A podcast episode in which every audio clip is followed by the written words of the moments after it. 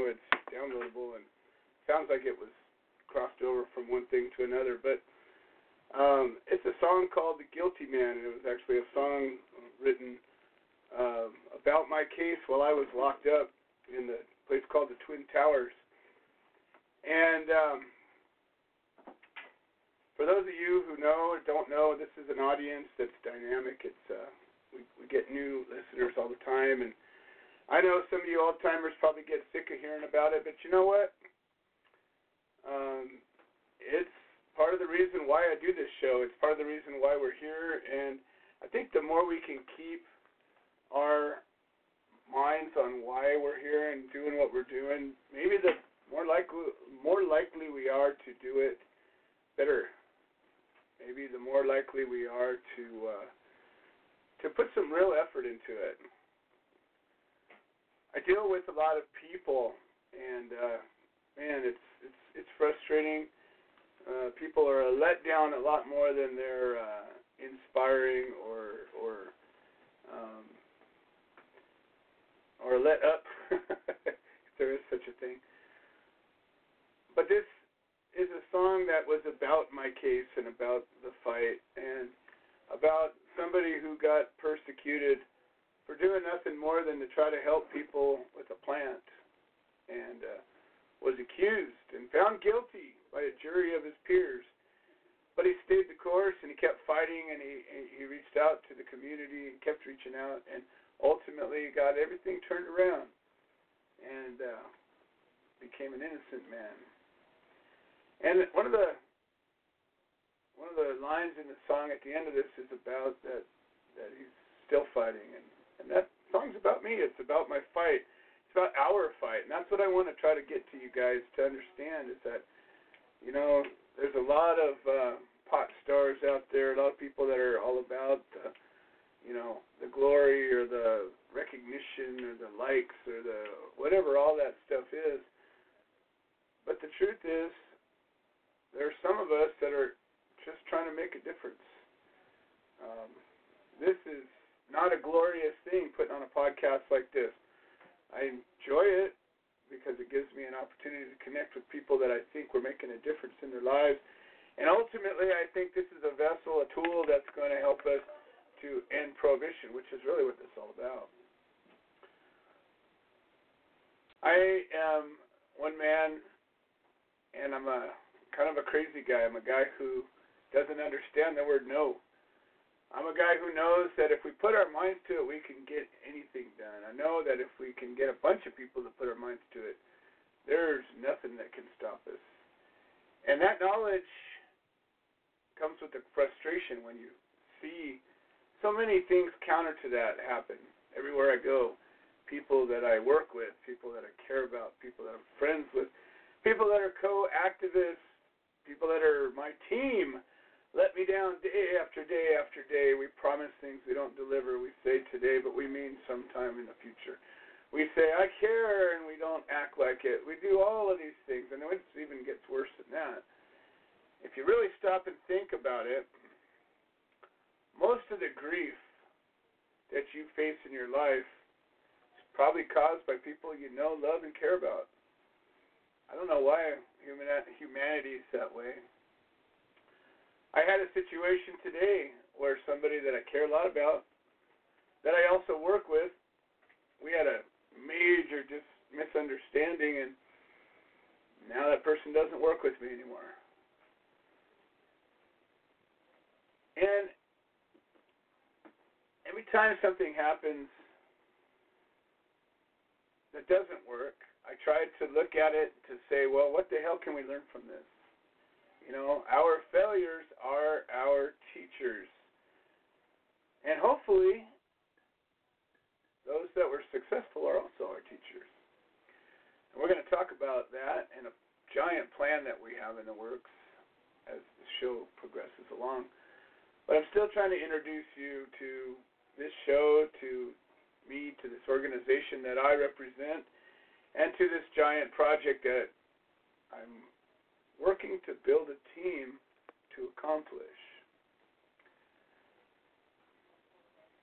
Work and friendship is a tough thing to mix.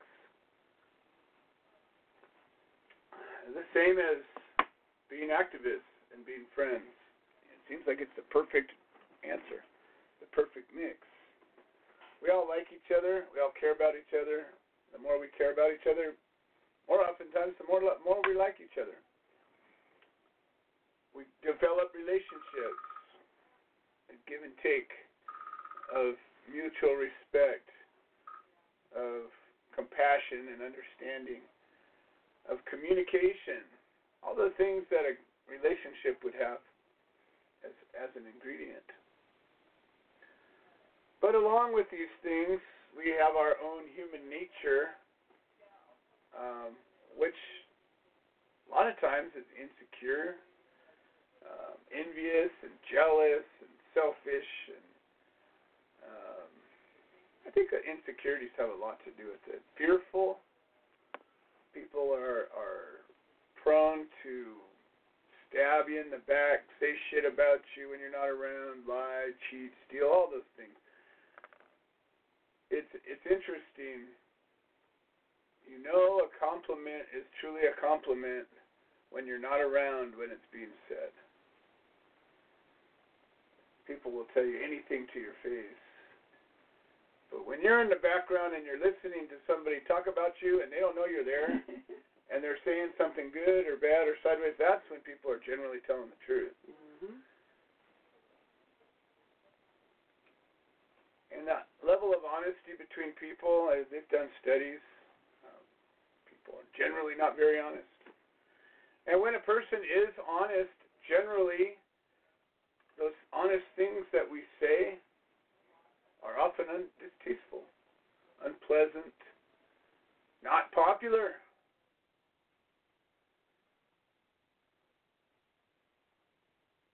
But truths are truths. And good is good, and shit is shit. There's no way to get around some of those things. And when enough good people stand together and decide that we're going to stand for something that's worth standing for, and we're going to claim it, and we're going to fight for it, we're going to clarify it. We're going to demand it. We're going to figure it out. We're going to solve it. All of those terms sound like terms that could relate to another term that I like to call the solution. The solution, the opposite of the problem. Think about that word solution and see what you what comes to your mind. When you hear the word solution, do you smile? I got a solution. Or do you go, fuck, I got a solution? I say generally you probably smile. A solution generally is the opposite of a problem. A solution is generally a good thing. A removal of an obstacle, presentation of an opportunity. There's so many things that could be a solution that generally are good and positive for whoever's connected to it. I can't. Let me unless the solution to my problem is the ending of your world. Other than that, generally solutions are good things, especially if they're win-win solutions.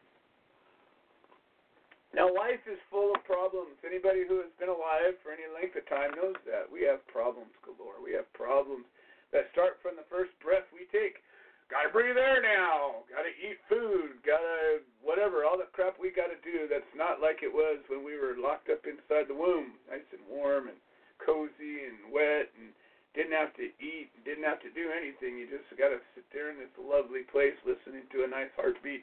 And whatever was going on outside through a nice wall of flesh, it was lovely.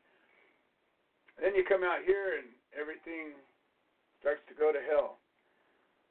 But in the midst of all the grief and the problems, there are some amazing and wonderful gems. There are some things that make it all worthwhile.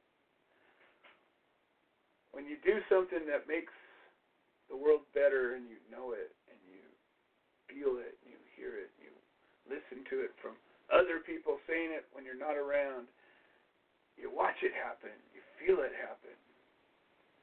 When you help somebody selflessly and they smile back at you and say, Wow, thanks. Now that's the kind of stuff that's all about solutions. And that's what our organization, a civil rights organization, nonprofit 501c3 called the Human Solution, is really all about. It's about a group of people that got together, decided to own it, to be a group, a true organization, and say, you know what, together we stand. We stand united for a purpose. When we organized originally, we organized to educate and support victims of the drug war and the surrounding element, and we had an ultimate target of ending prohibition. That was when we first organized 10 years ago. 10 years ago. We stood up and showed up in people's courtrooms, and we taught people about jury nullification, and we helped each other out. We, many times behind the scenes, provided medicine for each other and just did generally good things. And since that time, we've we've grown as a group, as an organization. Um, we've taken on bigger and broader problems because the problems all seem to stem from one place. And when you look at society and you look at people and you look at humanity and you look at government and you look at all the problems and all the solutions and you find some common ground. And you look at problems that have to do with oppression, um, tyranny, inequality, injustice, those are problems. And it all started probably with the very first people that were found the very first other people that they could take something from or dominate or make them do something and probably kept on going. You know, power. Power is a is a great and terrible thing. And they say that power corrupts, and they say that absolute power corrupts absolutely. I don't know that it has to. I believe there are some people that wield power carefully and with respect and uh, for the good, benevolently, philanthropically. I believe that power is wielded that way. But I believe that generally, if given the reins and left to our own devices, more people take advantage of that power than don't. If you look at just about every situation where an individual has power, the bigger the power they have, generally, when you lift up the sheets and turn on the lights, you find problems find it in organized religion.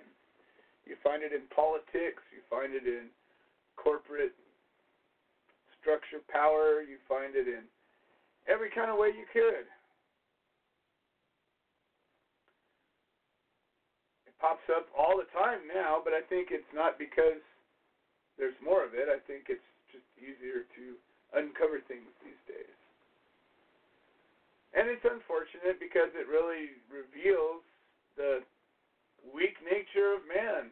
I believe it requires a true strength of a, a, a courage of conviction, a, a, an element that's not worldly to wield power benevolently, to truly want good for the world and, and to, to act on it. And I think this organization, the Human Solution International, has drawn to it many people that have those wishes that um, want to make the world better in a way that isn't necessarily glorious to themselves, in a way that will affect lots of people besides themselves. Hopefully, it affects us too, but when we look at some of these fundamental problems, and you look at, I don't know, maybe our original Constitution and the original Declaration of Independence, and other such documents that define our basic rights as understood by the people that wrote these documents. And they're all pretty clear. You know, we hold these truths to be self evident that all men are created equal and have a right to life, liberty, pursuit of happiness, and all these things that seem great. I don't know anybody that really disagrees with them when we get to talking. But when we get to governing, well, it becomes inconvenient. Because well, we need a whole lot of people to work over here, and uh, we can't give them that much equality, so we got to do something to keep them working and not causing so many problems, and, and it goes on from there. But throughout all of history, there have been inequalities, there's been tyranny, there have been violations of civil rights, violations of human rights, and it happens virtually everywhere. Everywhere that one person is bound by laws of man and bound by rules, and, and that there are people that lord over those rules, that's where it all seems to happen. And in the great communes of the world, if you look at the history of communism and the, the great you know world of, of, of that, there's always violent dictators and horrible people behind it all that are benefiting while all the other people are equal at the bottom and seven people are doing great at the top. It's never truly equal and good. Never, ever, ever, ever has not ever been. This isn't a political discussion. I think, frankly, our government is at its lowest low, maybe that it's ever been. I don't know though. You hear stories, you read the history of our government, and we're not that different than we were in the first several sessions of Congress when they were yelling and screaming at each other and calling each other names and being general assholes then too. And the one thing that I find that binds it all together is we let it happen. We don't stop it. We don't hold anybody accountable for anything. We buy into their shit every election cycle. We listen to what they're gonna do for us and say, mm-hmm. "Oh boy, look what he said," and then we elect them, and then they don't do what they say, and we go, "Well, mm, mm, mm, mm that other guy, that other guy, it's always that other guy." We never own our shit. We never own our own responsibility in this. Well, I'm here to own our responsibility in this. I think that we, the people, and I hate to overuse that term, but it's true, we are the people. We are the people they were talking about when they said we the people. At that time, we are those same people. We are the same people that are enlightened enough to recognize that there's problems, hopefully emboldened enough to stand up and do something about it. And we're certainly empowered to be able to do something about it if we're willing to work together. So, what is keeping us? What is it that's keeping us from all standing together and saying, yes, let's do this thing? Well, I'll tell you what it's humanity, it's egos, mm-hmm. it's the envy and the jealousy and the selfishness and the backstabbing and the lying and then all of that crap. It's, it's, that's what's keeping us from getting what we claim we want. And that's disturbing. However, I believe, in fact, I know, it doesn't have to be that way. That we can change it. That we can decide to be that change that gets it done. And we can demand from our leadership that they change we can demand from our leadership that they spend the money we want the way we want it, we can demand anything we want and get it if we demand it right. And that's what I'm here to do. I'm here to help to articulate and craft that message that we want and help to hopefully bring enough people together that we can execute a plan, that we can come up with a plan that has enough value that we can accomplish this, that we can bring awareness to people. They say knowledge is power. Knowledge is power. Well, how much do we really know? How much are we willing to know? Because knowledge is also scary. Wielding power is scary as hell if you're really wielding it. Because you can get shit done and then you're accountable. See, along with all this freedom comes responsibility. Oh, shoot. You know, we want the freedom. We don't always want that responsibility. Do you realize that there are numbers that we could bring together and put together talking points that talk about things like homelessness and things like poverty and things like budgets and things like where we're spending our money, where we're not spending our money. Why? Why is nobody upset about it? You know, I hear about things that are happening in politics right now, and nobody is demanding that we spend our money wisely. Nobody. We keep letting politicians do what they want and put on a show for us. They're friggin' dancing ponies right now. That's all they are. And we're going, Roo! and nobody is really demanding real change. I don't hear any real demands. I mean, I hear, oh, we don't want this, we want that, we want that. You know what? Let me tell you this: equality. You want to start getting down to some equality? Let's look at it. Let's look at it for a second. And this is going to really piss some people off that I mention this. But we put a lot of talk and a lot of effort into immigration policy, right? but we don't look at it for really what it could and should be, what it should be. We don't ever have a real dialogue about what's acceptable. Because, I don't know, just a couple of days ago, yesterday, I think they rounded up a whole bunch of gang members that are chopping each other up. They were mostly illegal immigrants. Surprise, our commander in chief isn't spouting all over that right now. And then that's one side of a point. The other point is, well, we all have a right to be here, and we're just here for the children, and all of this and that and the other thing. And I'm not here to have this political debate, but I want to have this thought. We have cities across America that are boldly, defiantly saying, F you, federal government. We're not going to listen to you. We're not going to help you raid these places, these people. We're not going to do it. We're not going to do it. Right. Nobody's saying anything about it. One way or the other. I don't hear people in the streets demanding that they assist the federal government or demanding the federal government stop. I don't hear it at all from anybody who's not an illegal alien or connected to them directly.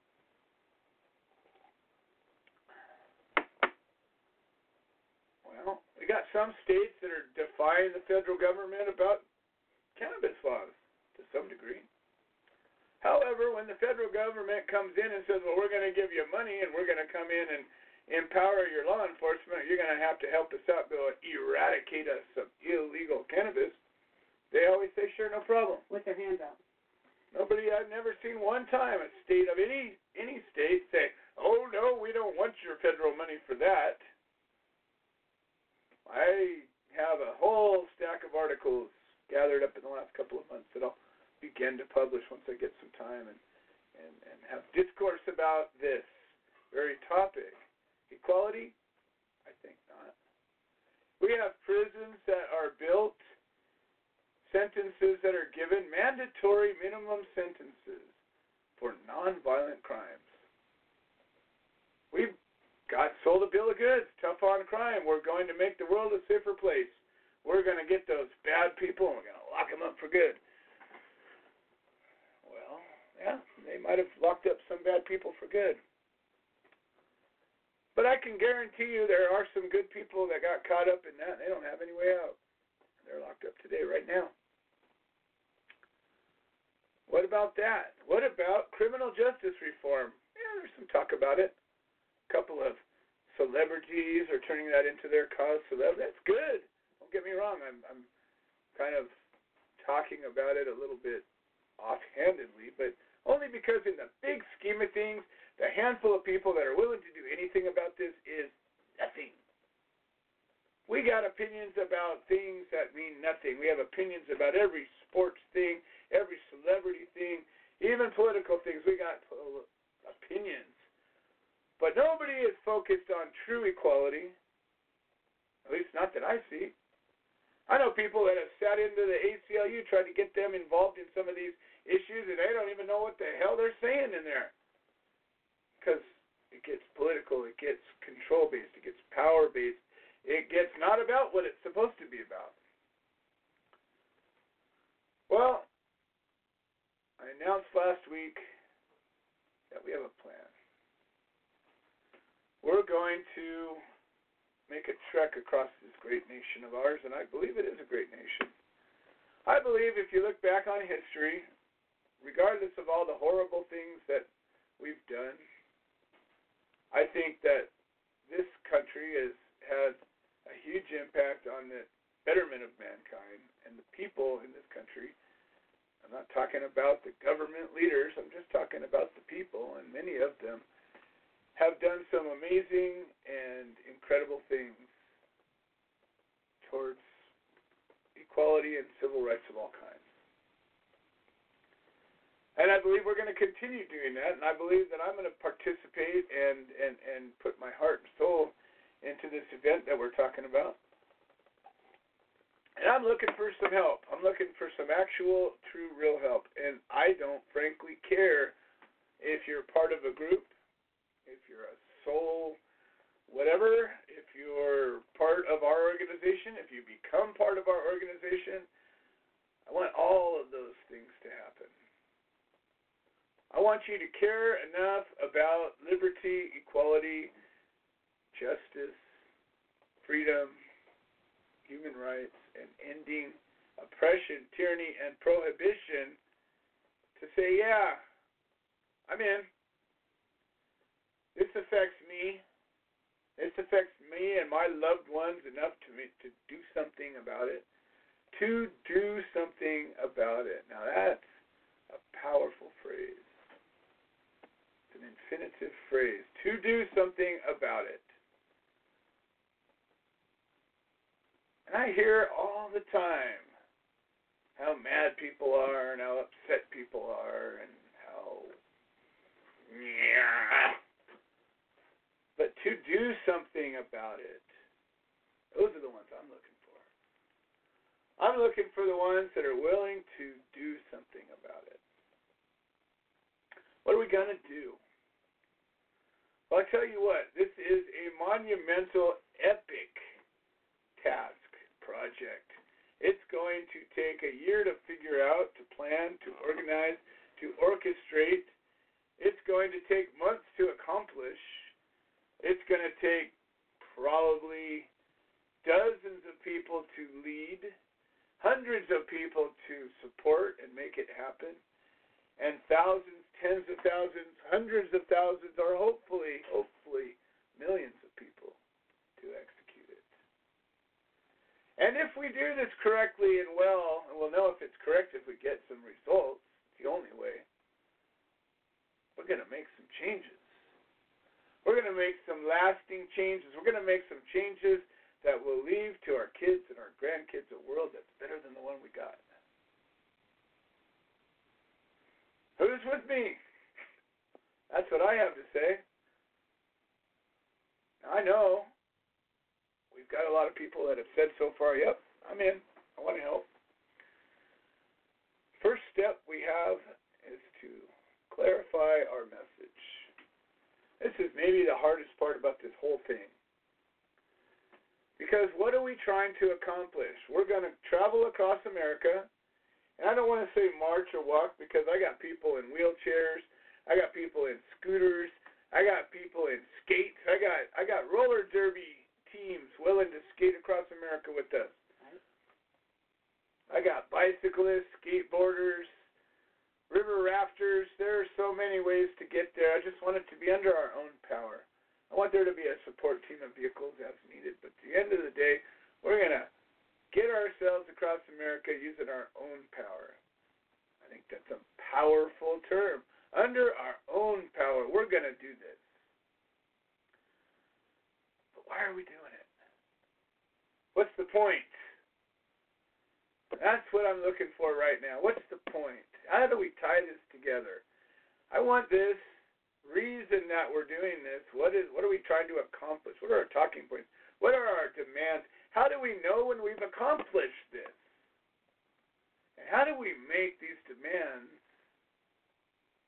connect with all these different groups that want maybe slightly different things? How do we find those common threads that say, this is why we're here, and I demand this because I'm part of this group that's being affected by that. How do we do that? That's what I'm looking for. I'm looking for those ideas, talking points. We need to create these talking points. Ending prohibition, that's certainly a point. That's what we want to do. But really, let's get to the core of that. We want our basic liberties back. We want the right of life, liberty, pursuit of happiness, and if it includes putting something in our body that doesn't hurt anybody else, who cares what it is? I think maybe we get to the core of that.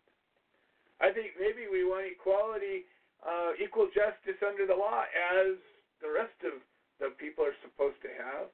And not just certain people that are a certain color that live in a certain place that drive certain cars. Oh, okay. That reaches another group of we got a whole giant group of people that we call disabled, that are disabled to do a lot of things. And they got all kinds of barriers that they overcome. Are they equal to those that aren't? I don't know. I tend to think not. I think there's a lot of, of, of things they can't do that they should be able to do. Do you realize that in America right now we have doctors that are allowed by their states to issue prescriptions that will cause a person to die. Huh? Now, I'm not trying to enter an opinion about that. Whether I think that's good, bad, or sideways. I'm talking about euthanasia.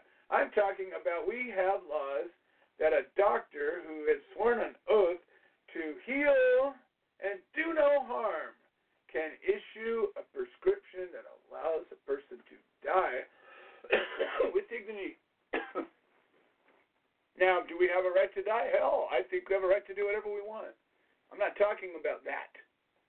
I'm talking about the hypocrisy that our regulatory government is. The FDA the ADA, all of these regulatory bodies that are supposed to be preserving and protecting us, and they're not doing that. They're not doing that at all. Maybe they have at some point, and maybe there is a place for them. But if you look at the truth, and you look at follow the money, you look at the people that are influencing the other people, and you'll find out that hmm, maybe it's not about us. Maybe it's about them. But I don't hear anybody screaming about that.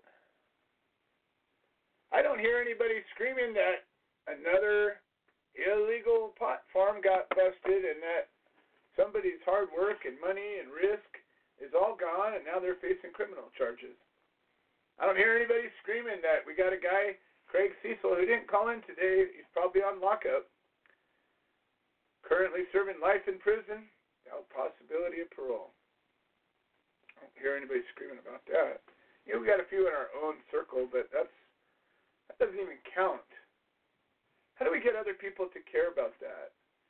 You know, Nelson Mandela said if you talk to a man in a language that he understands, that goes to his head. If you talk to him in his language, that goes to his heart. Can't we come up with some messages that go to our opponent's hearts? Can't we reach and find them. I talked to a guy who uh, is working with Patch Adams the other day, and I, I, I asked for him to put a good in, good word in. I uh, have been deeply touched by some of the words that that man has said about finding the language it takes to get somebody to understand that things are important, that there's injustices that need to be fixed. Now, how do you reach those people's hearts? And do we reach it by demanding something that we, our opposition just doesn't get? I don't know. Maybe that's not the best way. You know, we know that marching can be of value because we watched it historically happen. When enough people get together and they march, people take notice. But what about that message? I think we should focus on it. I'm looking for people to help me develop that message. From that message, we need to develop a mission, and from that mission, we need to develop a title.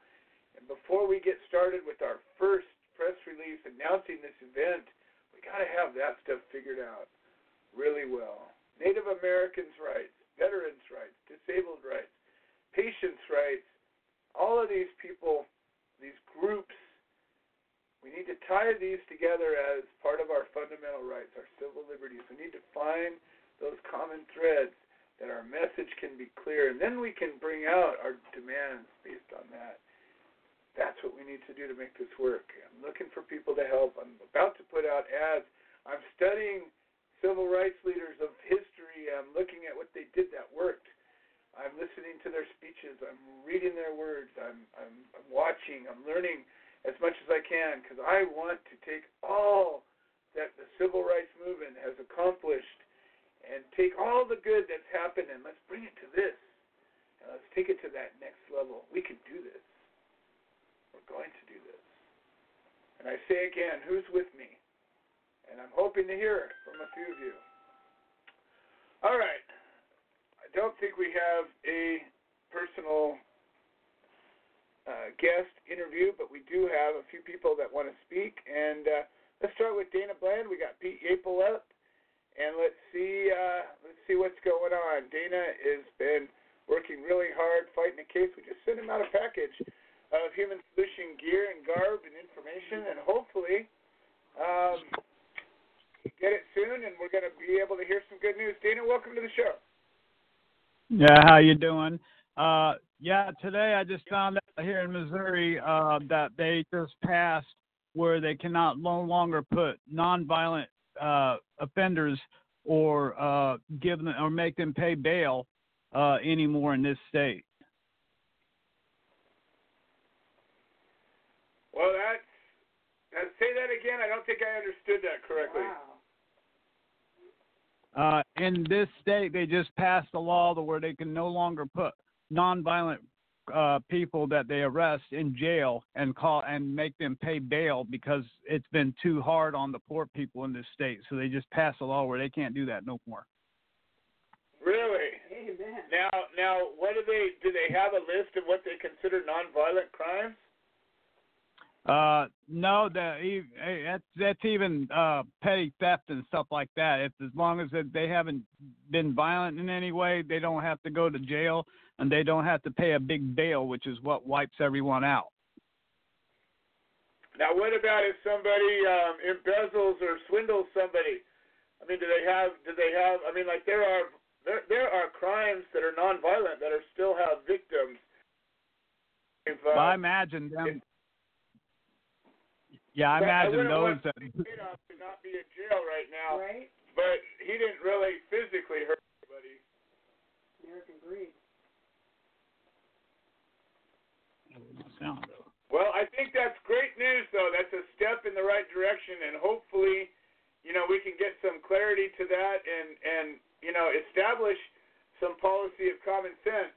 I wonder if they're going to also have a policy of releasing some of the people that are locked up for victimless crimes? Well, I'm guessing. Well, they're they're already put on uh, thousands that they're going to release, and uh, I'm imagine uh, if Illinois has done releasing 770,000 nonviolent criminals, that that's going to spread. Well, let's let's certainly hope that this this starts getting spreading, and I think that um, you know that should be part of our message. If it's happening in one place, why isn't it happening everywhere? You know, That's I mean, discrimination. These are things. Again, we're supposed to be. Oh, you know what? This is Craig Cesal calling in. I'm going to take this Okay, call, Dina, and we'll get right back to you. Okay. Oh, sorry, that was not Craig. Never mind. That was another no caller. ID. Sorry. I, I I get people. I tell people for five years in a row I do a radio show on Wednesday, and people still call me at five o'clock or between five and seven on Wednesdays. So it's just uh, you know part of humanity and their and their uh, undying commitment to caring. Right. Anyways, well that is that is great news, and I think uh, maybe part of what we need to do um, with this event that we're putting together is gather a lot of information and and statistics about things that are working because they're happening. There are things that are good. I'm not, you know, when I start ranting about our government and I start talking about the problems, it certainly doesn't mean that there aren't any good things happening. It just means that these problems haven't been solved. And when we find policies that are maybe helping to get us closer to these solutions, maybe we should highlight them. Maybe we should uh, look at them closer and see what we can do to uh, uh, cause them to. Here, pick that up and tell them I'm doing it. I don't know who it is. Just answer it and tell them to keep calling. Anyways, um, I think that that's a great uh, a great bit of news. Any anything coming out of your uh, your case? I know you've got uh, you're about a week away now, right? Yes, it's we. It's a uh, this next Wednesday at 9 a.m. at the uh, Barry County Judicial Center, which is at 102 West Street, number two, uh, Cassville, Missouri, and we're inviting everybody that will come to come, and we may have a uh, a uh, candidate that's coming too. That she's a uh, Republican or a uh, she's a, a what is constitutional. Uh, yeah, she's running for Congress, and she's a constitutional uh, lawyer, and she's uh, pro cannabis, and uh, she's trying to get these laws tossed out. But she's for the people, and uh, then hopefully she brings up more constitutional lawyers in tow with her. But she may be coming too, so hopefully it, it turns out. But you know, people That think that. great. Yeah, go ahead. No, I just said that would be great when we can get people that are either part of our leadership or are working to become part of our leadership, and we can get them to be aware of these cases and to outwardly show their support. I think that that's powerful. I think that um, you know that's what we need to be focusing on is getting more and more people more and more engaged, and that's just something that needs. Take over. I need you. All right, on. Lisa's gonna take over. for a second. Uh, but anyway, You guys go we don't plan on. Go ahead. Yep, you're. I'm listening to you. You have the floor. Oh, okay. Yeah. Uh, w- we don't think that we we're gonna lose anything this next week, but we're just trying to get people there. That way, they have the pressure to know that if they try to take and break the law on us, that they're to be seen for it. And uh, if people don't think that other people that aren't, you know, like family members or or just plain other people that just don't like you, can't use the law as a weapon, they better think again because that's what happened to me. And uh, you know, all this just finally came together where I know what happened, but it was just done out of meanness. And uh, but yeah, these things can happen to anybody out there. And if you think that you're immune to it, think again because it can, your next day you could be landing in jail or anything like that and you want to have all the support you can get and support other people that are having the same kind of issues Absolutely, absolutely, and we have to. uh We got to recognize it because I, I mean, literally, you know, and there's there's so many sides to this. Uh, today, I got a text where a 49-year-old woman died of breast cancer. She's 49 years old. That's her children and her spouse that are going to live the rest of their lives without her. Um, I have a very dear friend who got some other bad cancer news today. You know, if cannabis was available to everybody, we wouldn't have to deal with this. We wouldn't have people locked up. We wouldn't have people being ill. So, y'all got Joe back. Here he is. Yeah. Well, I'm I'm trying to teach people to to look into their history books and to go back in history and learn it because if they go back 90 years and before all these diseases and stuff that are just came out in the last 90 years weren't here and that's because every part of life including the cows and the animals and everything we ate had cannabinoids in them and uh it was part of our diet back then and they just took and uh wiped away all that including the essential oils almost disappeared too and now that it's coming back, it's starting to help people. And I'm praying that this whole thing ends before long. Well, that's what this is all about, and uh, you know, Dana, we're uh, we're we're so grateful that you're standing up to fight. I, I I wish more people. I know how hard it is. I've been there and I've done it, and I and I you know, if I had to, I'd do it again. I hope I don't have to, but you know, so many people um, roll over so quickly, and and I, I understand it's difficult, and I understand it sometimes seems impossible, but you know, the real change in the world has always come uh, against impossible odds. People don't make changes to their world unless it's that oppressive until they feel that they're um, until they feel that that their livelihood is threatened. You know, um, if you look back through history, we nobody, no society has has has had a revolution, peaceful or otherwise, unless they were so oppressed that they didn't have they didn't feel that they had a choice. And you know, that's what I'm trying to get people to realize is that we have accepted these violations of our rights, that we've accepted the the tyrannical oppression that has stepped on our neck for for so long. And we don't see it as a threat because you know what? We still got food on the table. We still got uh, a roof over our heads. We still we're getting through it somehow. We always find a way to accept our lot in life.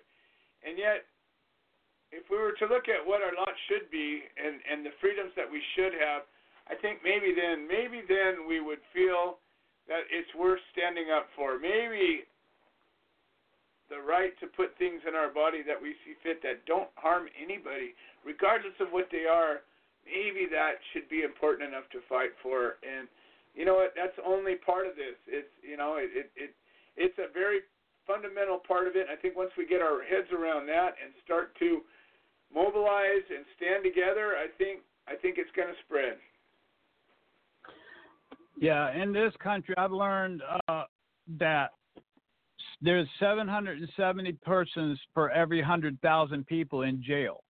And uh, Stalin had 6 million prisoners in his jail in the Second World War before the Second World War. And we've surpassed that now. And most of it's because of the, the drug war, the war on drugs that started in 1973. And, you know, 71 and 73 when they took and did all the lying about it and since then it's jumped from like a hundred and uh, about a million five to over six million prisoners and uh you know when you go to jail they they they have no caring of if you're guilty or innocent they take your medicine away and everything it doesn't matter if it kills you because i know uh a friend of ours dolores her husband died because of being put in jail and having his medicine taken away and then this lady out there in Kansas that we heard from the last few weeks. She she Yep. she did they didn't deserve that. So you know you know something happened there. Exactly. And and you know again there's there these are just a handful of people that we've come across. And and you know that there's dozens or maybe hundreds or who knows, maybe even thousands of cases where something like this has happened and it it's not supposed to happen even once.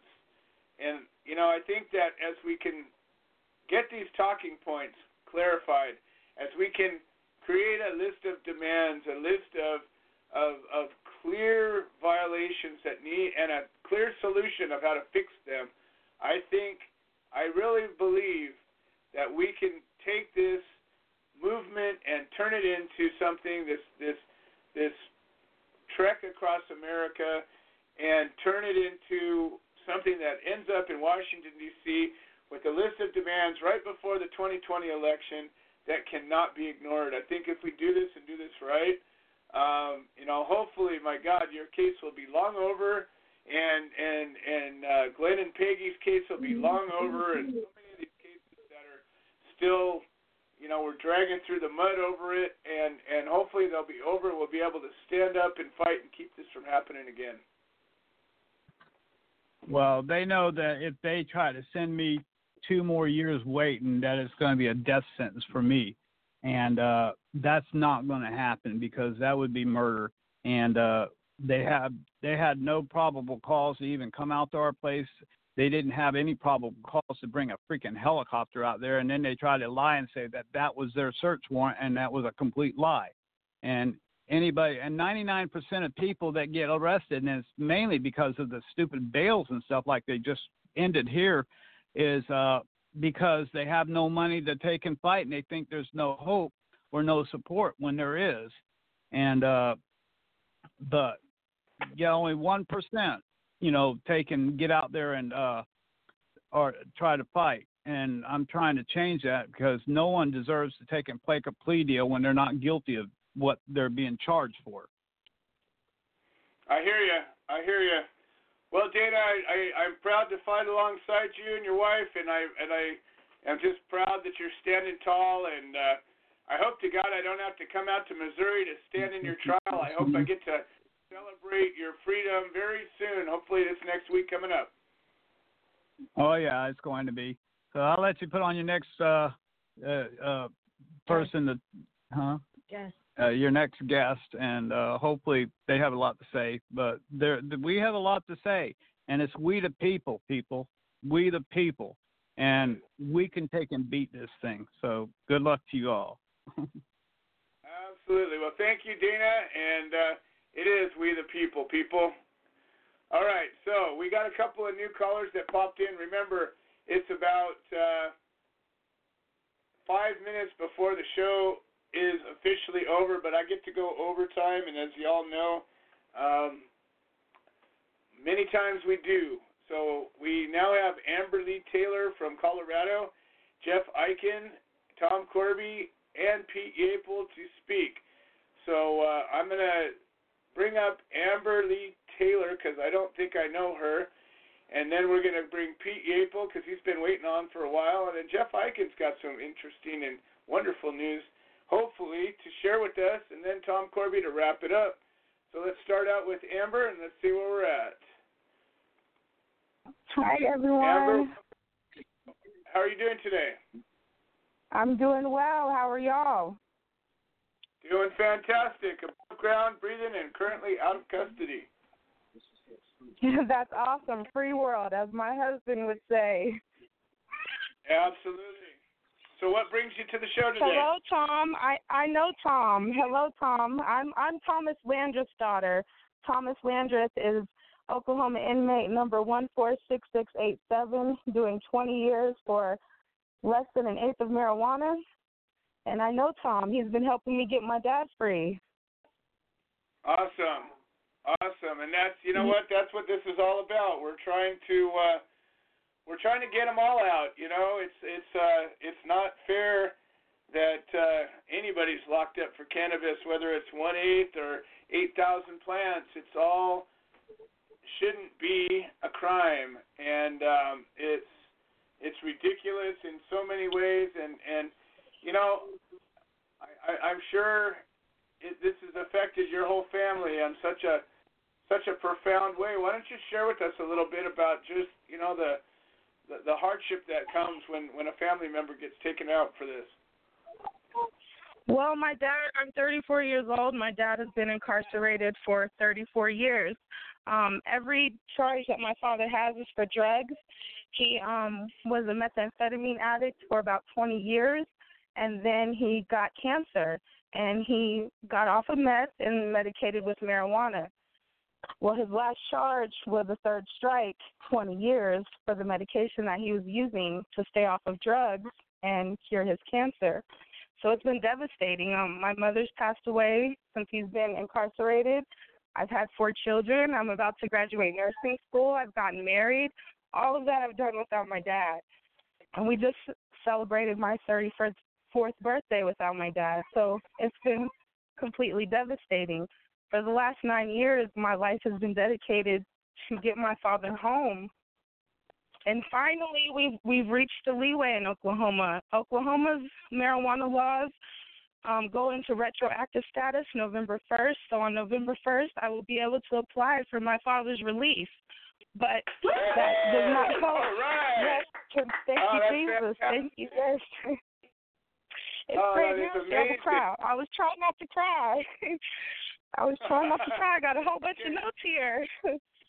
Oh, so that's all even right. though That's my father's is victory, Oh, yes, man. you. Even though my father is a victory, there is Yeah. still Oklahoma's Yeah. incarceration rate is 1,079 inmates per 100,000 people, reaching number one in the country. The war on drugs is a war on people. We are all one team, and we all have one dream, and that's to end the war on drugs and mass incarceration. Just like your former guest was saying, the judicial system would crumble if every person went to trial. It would crumble. We all have got to stop taking these pleas and and like uh giving in to these people who are taking our lives away. 34 years has been gone without my dad for being an addict simply being an addict. Well, I, I hope you know um, that our organization, the Human Solution International, has, has supported your dad, and I know a number of our members have uh, been in contact and stayed in contact with him, and I, I know people have uh, raised money and, Yes, and put on his books and, and all that kind of stuff. And, oh and you know, we're all about community of people. There's a community of Yeah. people that nobody knows about. That's just these great, amazing people. That and I love y'all. Like I wouldn't have been able to do it for the last nine years without y'all. So I thank you. Well, you know, we're organizing a walk across America, and it's probably going to start in uh, next June, probably about just just under a year from now. And I, it would be an honor and a privilege if we could uh, arrange it so that you and your dad both could join us at least on a part part of that leg. You know, there's going to be a lot of a lot of places where a lot of people get together, and I'm hoping to bring you know, as many people that have been affected by this um, into this community, this march, this this uh, uh, this, this journey across America to to to get to Washington D.C.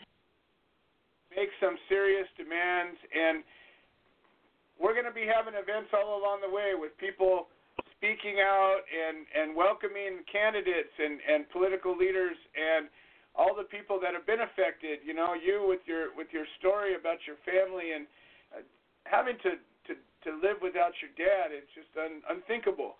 And and if your dad was a violent person who did something that needed to be paid for, you know, that's another conversation. But I believe your dad didn't have any victims that stood up at his sentencing, did they? No, sir. No victim, no crime. And and that's the problem is we keep having all these people that are locked up and and I've sat in many a sentencing hearing over the years in many courts across the land and I've sat in on violent sentencings because sometimes you're waiting for your case to come up and somebody else's case comes up and you're there.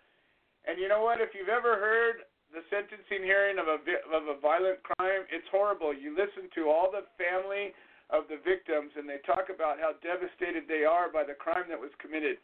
And then you go to a pot case and the judge will ask, is there any victim statements or victims' family statements? And nobody ever once stands up because there aren't any. And yet these people still I wish that I could stand up in front of those judges and tell them how I was a victim by them taking away my father. I wish that I could stand up in front of them judges and tell them that my husband is a victim. My husband got a, a 15 year charge when he was 17 years old that he still is on parole for for the next two years that we have to deal with every single day of our lives. I wish I could get up and tell those people my side of the victimology of this story because I don't think people understand that this puts a burden on families for generations and generations and generations. Well, Amber, I would like to um, extend to you an offer, and I'd like you to stay on the line um, when you're done with the call. And um, Mary is an amazing individual who's screening the calls right now, and um, she's going to Okay. give you um, a call that you can join tomorrow. And I don't know if you can join it or not, but also, Mary, give her my personal number. Um, actually, let me just give. I'm going to give you my my cell number on top of it, but I want to invite you to join a call tomorrow that the leadership of the Human Solution does every Tuesday and Thursday.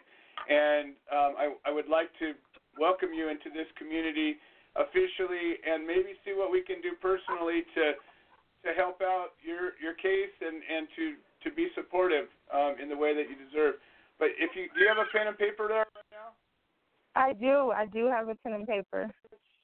All right, I'm going to give you. This is my personal cell number. I'm going to encourage you to call me sometime so that we can figure this out. If you can make the call tomorrow, that'd be wonderful. But if not, I want to extend to you this line. It's nine five one four three six Mhm. six three one two. Okay.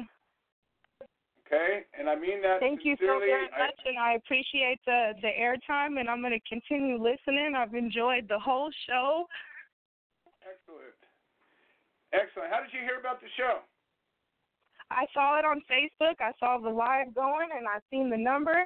And um, I used to I used to have a segment with Mindy and um um oh a couple other girls. It was called The War on Drugs with Amber Taylor a couple years ago. Okay. And I was like, oh my goodness, I got to get on here. I just I mean I just love the community of people. Like y'all are just great, man. You just made my day. So thank you. Awesome. Awesome. Well, you know what? You made ours, and, that, that's why we do all this. So, uh, look forward to talking to you uh, tomorrow, and uh, you know, let's find a way to to help each other even more. Awesome, awesome. Thank you so much. All right, I'm I'm just gonna continue to listen. Y'all have a blessed day. All right. Thank you so much, Amber from Colorado. Her her dad is serving a huge sentence in Oklahoma, and you know what? Oklahoma. Of all places, you know, if you've ever been to Oklahoma, it's a lot like Texas, and Texas is a horrible place when it comes to cannabis laws. But Oklahoma somehow pulled their heads out of their asses, and they came up with a law that's probably better than any of the other ones that are out there. And now they're going in and starting to do some retroactive work. And my God, if we can get this guy out, um, I mean, it's obviously too late to to fix what's been done, but it gives a place for healing to start and a and a place to uh, maybe for some redemption. So, um, anyways, anybody wonders why the hell we go through all this trouble? This is why. This is why we do it. All right, we got Pete Yapel from Solidarity Over Separation chapter of the Human Solution in New York, and uh, as you all know, he's he's one of our leadership team, an amazing guy, and welcome to the show. And not to mention, even though it's Pete that calls in, his wife Helen is always by his side and and and a, a huge part of all this. So I'm going to give her props whether she asks for them or not. Uh, she'll believe me. Uh, I'll give her the props. You know that. I I can't do it without her. Especially right now, I'm I'm really suffering at the moment. So I'm going to kind of give her the floor tonight. But I did want to say, really want to say, hey, bless Amber and her family. I hope her dad gets out. I mean, it's great that you know Oklahoma's doing some things to uh, set some people free, but we need to let everybody free. You know. Uh, uh, we we we can't just stop with one or two or a few here or a few there. And uh, again, this walk, uh, this walk, it does it encompasses everything. Uh, like you say, uh, the demands and what this walk can become if people uh, would would just uh, for for five minutes of their life just set their egos aside, set everything else aside, just come together as one. Let's show some solidarity, man. Like like Joe said, we can, we're going to arrange walks and arrange meetings parallel to wherever we are across this country so that we can show that this isn't just a, a few rogue people running around doing this, that, here, or there in sporadic places. We want to show that this whole country means this. That, that, that we all want the same thing, that our liberties and our uh, have been taken from us, that you know we do no longer live in that society where we can you know, foresee that pursuit of happiness because a lot of our pursuit of happiness involves the plant. And that pursuit can't be reached if we keep these laws and keep the things the way they are. And uh, you know, uh, uh, it's it's it's amazing to me still that so much focus is placed on something that can just grow from the ground, where where we have all this corruption and all this real crime and all this real harm that's done to people daily. You know, that's that's it, it seems more acceptable, especially by the punishment when you know we let rapists and you know and child molesters walk to streets with probation and we lock good men and women up over a plan. You know, but that's just the way I feel. Things that just can't be justified at all. Those things that that that you said. In the pursuit of happiness, can't be. We can't attain that without ending the tyranny that is cannabis prohibition. Because as long as we're all cannabinoid deficient, we're not going to be able to pursue any happiness. We need to fix that.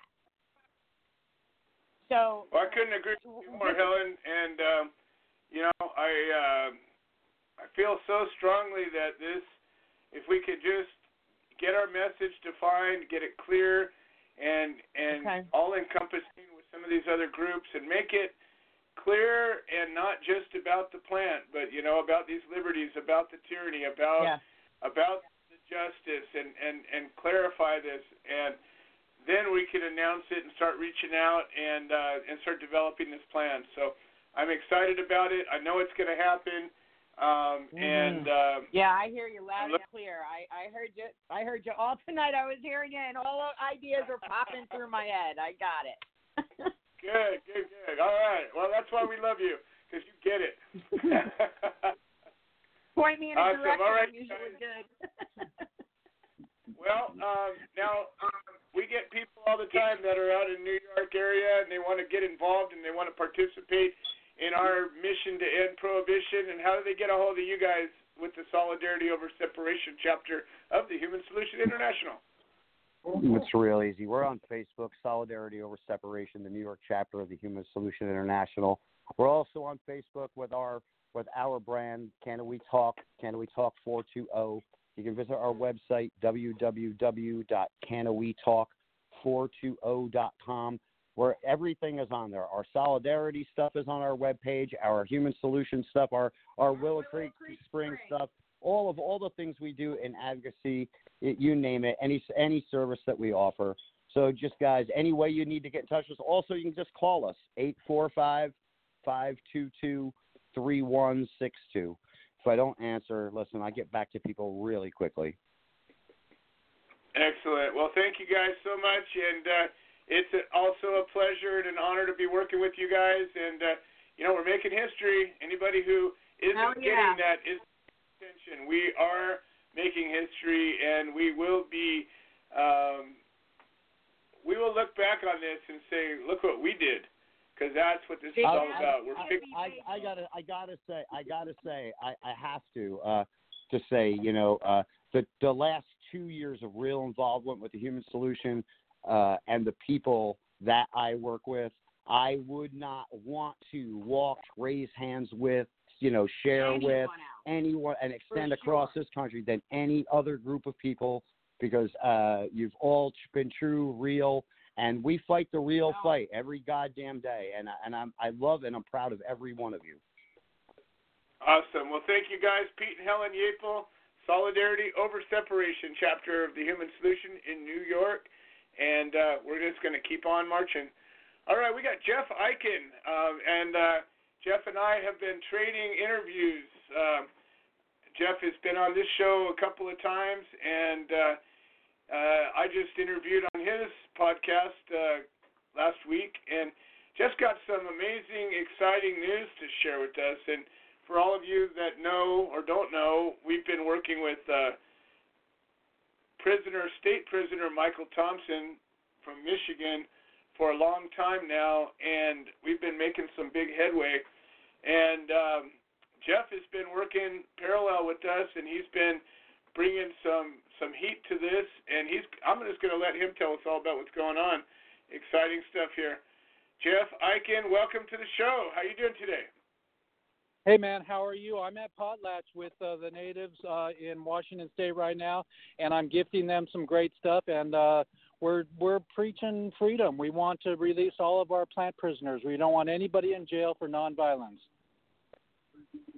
I couldn't agree with you more. Or for a plant. So tell me about And- the good news that's bubbling up out of uh, out of uh, Michigan. Well, we're gonna we're gonna go on Tuesday to meet Michael Thompson, who's been in jail for 25 years for three pounds, and we're gonna have Tommy Chong, who's 80 years old from Cheech and Chong, Skype in, and we're gonna have a, a chat with Tommy. We're gonna record the whole thing. We're gonna blow it up and go to the governor, and we're gonna go to NORML. We're gonna do everything we can in Michigan to bring Michael home. That is fantastic. Yeah, I just heard the news.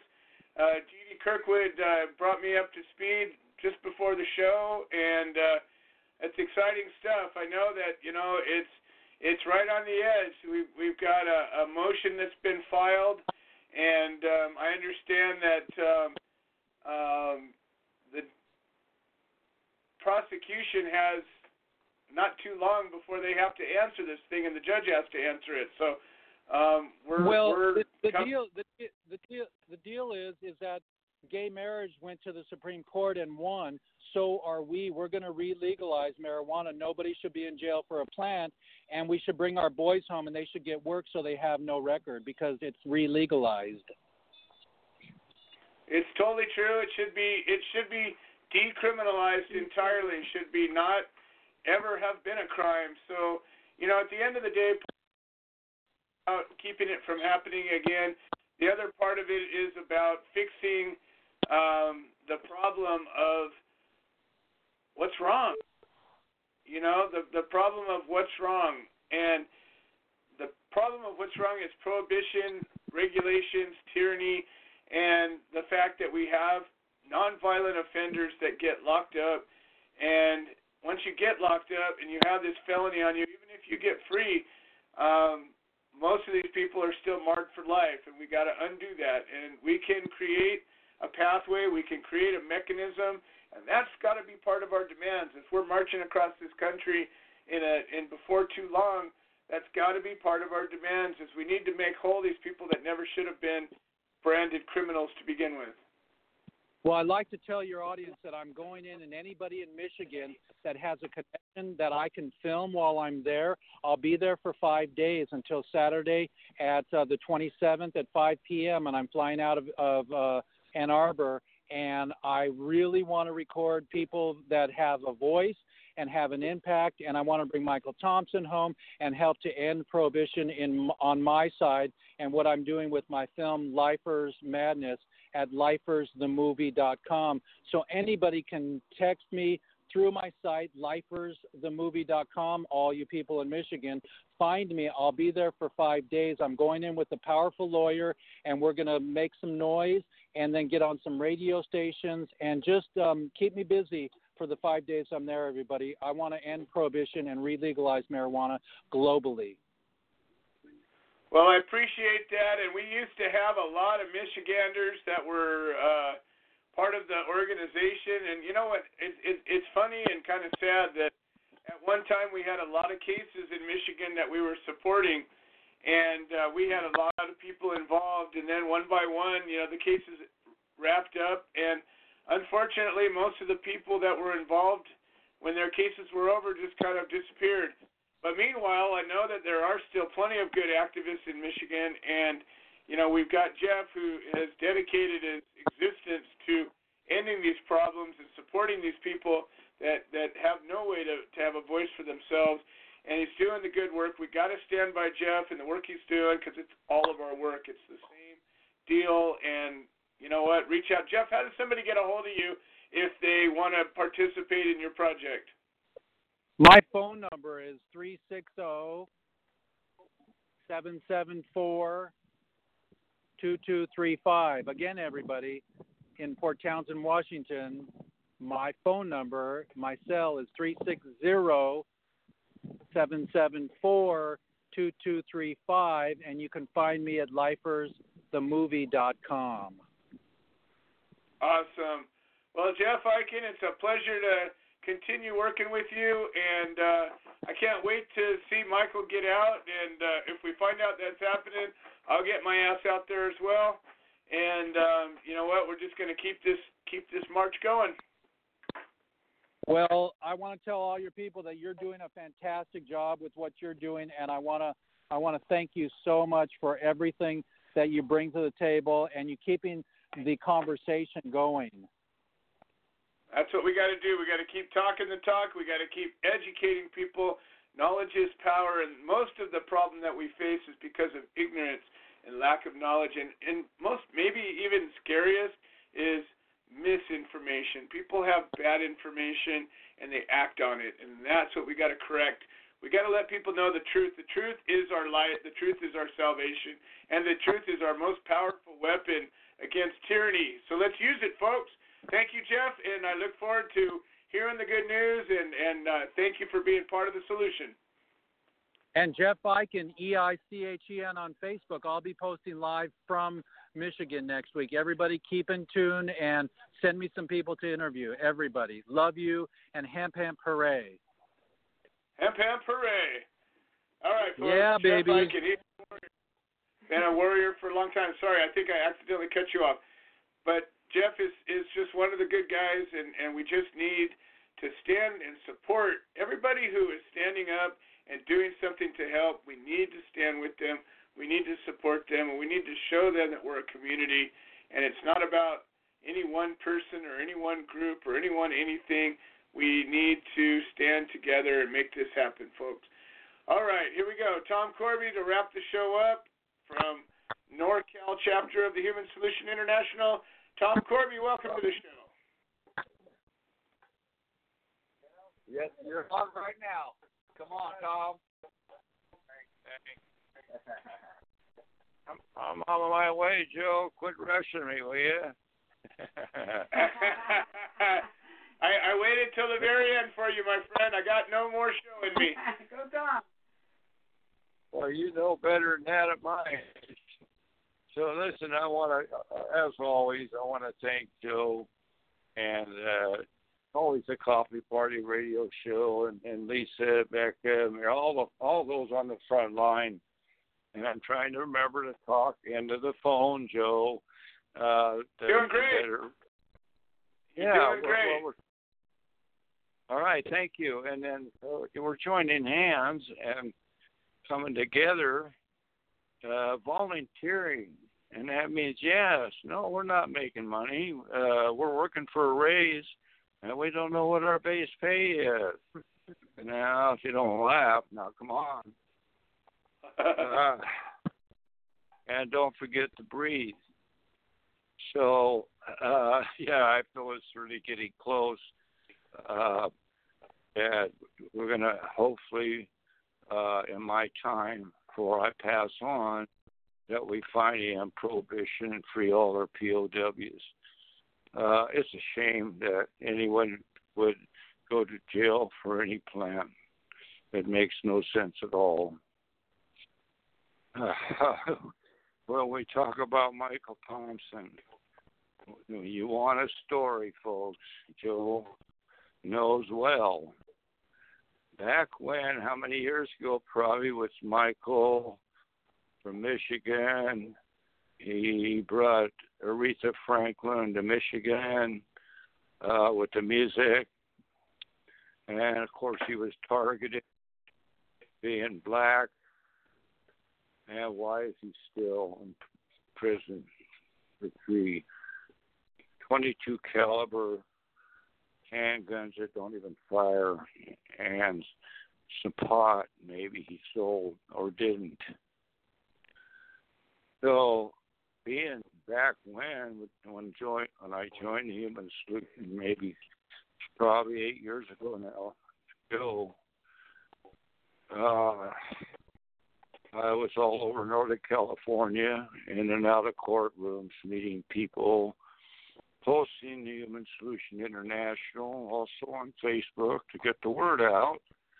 And so one day, Don and I get this package. We thought it was a book, and we opened it, and uh, it it was from Michael Thompson, uh, and uh, his whole case. And so we started working it, and I finally got it all together, and I sent the package to Joe, thankfully, and he kept the torch going with all those coming together and helping us. And we need all the help we can get, folks. Believe me. And yeah, so it's really sad uh, that anyone would die in prison for for our sacred plan on that. So of course now again I bring out every week why is quiet Northern California, uh, especially Butte County, because we always take them to trial, we make no deals, and we get our discovery police report, and we work our case together. Uh, when we talk about the plan, and uh, we go to supervisors meetings back when probably uh, probably about 12 years ago, and talking to those supervisors, five of them in Butte County. Uh, one day I said, "Why are we still here?" And I said, "You all think we just put a plant, a seed in the ground, and we're all these big fat cats on the hill." Don't you realize to be a farmer, no matter what you grow, almost everything is against you to make it. I got a laugh out of that one. The day I walked in, I looked at them all, and they always bring me up last for some reason. And I looked at each one of them. I said, "I'm about as tired of looking at you as you are of me." I lighten up that court. That well, the the, the uh, supervisor's house uh, right there was a courthouse right next door, very conveniently. So I would tell you, in my 52 years, I always had some kind of little plant growing. And I learned that no matter how many years you grow and how much you think you know, you realize you don't know much at all. And Frank and Ann right here will tell you after 25 years, Frank will tell you what. There's always room to learn something. There you go. Is it true? Uh, well, in the first place, and then for years, I've had these kids come yeah, we want to grow. How do you do that? Uh, okay. I'm going to play the devil's advocate here. I said, you know that, first of all, almost everything's against you to make it. Think about it. If it's not the mites, it's the mold. Or it's caterpillar damage, or it's hail, or it's wind. And the thieves in the end. Not to mention you might go to jail for this plant. Oh yes, you might. Some of them say, "Oh no, not me." Well, yeah, they did. And thankfully, with a lot of help, they're all out now. Most pot sucks, and that's an article by one of my favorite. I have his book here, uh, Jason King with Cannabible Free, one of my favorites uh, he wrote an article, and it was in High Times, and he in his third Cannabible he put it in there. And why does most pot suck? In the very first place, most pot is not organic. Now, even if you go, you're buying stuff that says organic, be careful, even for your own health if it doesn't say it doesn't say 95% certified, then it's not federally organic. So, of course, I tell these kids, and I tell all of you, and I told, I tell everyone to grow go, grow organic. And I tell these kids, I said, how come you're giving your plants all this really good stuff, and you're you're eating at McDonald's? Uh huh. Well. so, second of all, in this book, I'm just I'm not going to go there. I just because I've done it for years, and I in my books and studying. The first thing I'll tell you is get a book and start reading it. Uh, no matter how much you do out here with us and how much you teach you, it's going to take years to really grow to really good medicine for our patients. Uh, we know that plastic is toxic, and we know, and Ed Rosenthal taught me for years, and I like his books too, that plastic damages glands in your in your in your plants, your bud, when you have it in, in a plastic bag. Uh, not to say that for a little just to go from here to there. Of course, we know the best place is in jars. We also know when you store your when you store your medicine, a dark, cool place like under the house. Refrigerator's actually too cold, folks. Also for your mushrooms, uh, uh, portobellos, of course.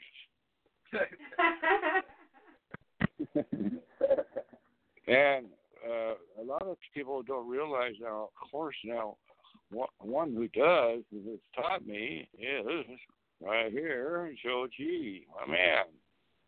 And believe me, folks, if you ever get down to Los Angeles, you want to check out Willow, Willow Creek Springs. I'd love to get down there again. Uh, I don't know how you do it there, Joe, but he grows about every kind of plant you can think of. It's on a plateau down down to the creek, and it's just beautiful there. And he taught me one thing. He said, "Did you notice here, everywhere you go, we don't all our compost is in here, and oh, guess what? All these little red worms are in here. We got a compost yep. here. You you won't believe our compost. yeah, right. Those little and uh, uh, in our compost out here, I have, I have both worms. I have we have bat guanos, we have mushroom soil, coffee ground, ashes from the fire for years, and we keep composting. You wouldn't believe it and how powerful just just your compost is, and and uh, how you can mix it in there with your with your soils. And so, yeah, there's so many things to out there growing. And listen, also, believe me, any farming is, is a lot of work, but but Donna's mom lived to be two, 102 and a half years. What would she tell you when I interviewed her at a 100 years old? I already know what you're going to see, Mom, to alkalize your body. How do you do the getting that?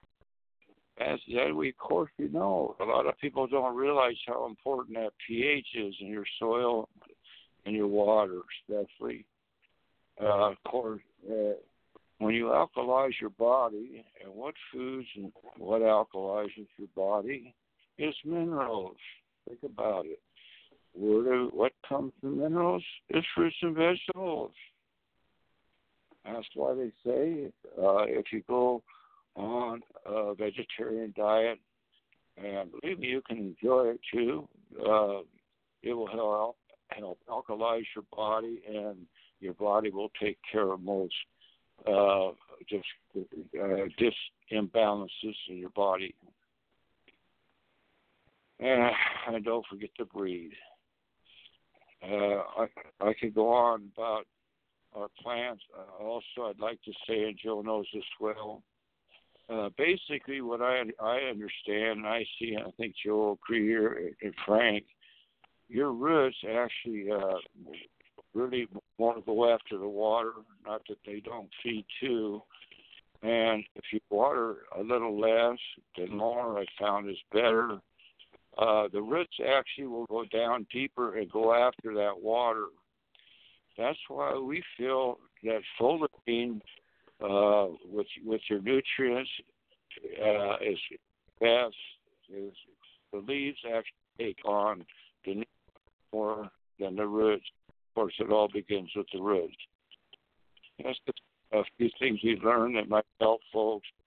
Uh, also, when you want to go organic, we love the uh, Organocide uh, and also the BT Monterey and, and a sort of Bronner's uh, scope for for the few bugs we have out here. But because we have a very lively, well, you know what? I'm going to bring a point up here. Uh, what I've seen here this year, uh, it's not as live as it used to be. Uh, I don't even see uh, the snakes and the lizards, uh, the fly, uh, no, not many bees, a few bees, uh, and the birds, and I have the hummingbirds, and uh, uh, but that helps so much with just all the predators out there. Uh, uh, you know, getting the bugs and the moths so we don't have caterpillar damage. Uh, a here. Okay, I'm going to take a deep breath and and remind y'all again that we're all coming together and our goal and vision has always been with the Human Solution International. A final vision. No one should go to jail for a sacred plants. Thank you all today, and don't forget to breathe.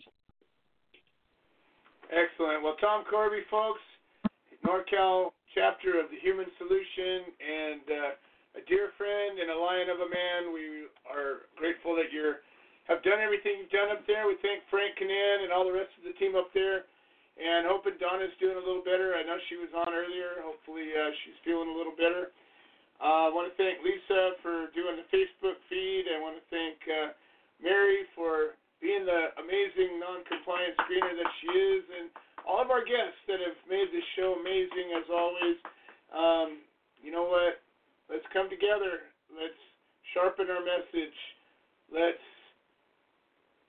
make the change. Let's end prohibition, and let's see what Willie Nelson has to say about it. And we'll see y'all next week.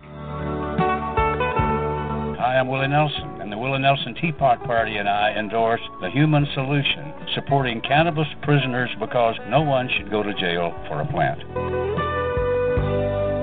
Little things I should have said and done. You were always on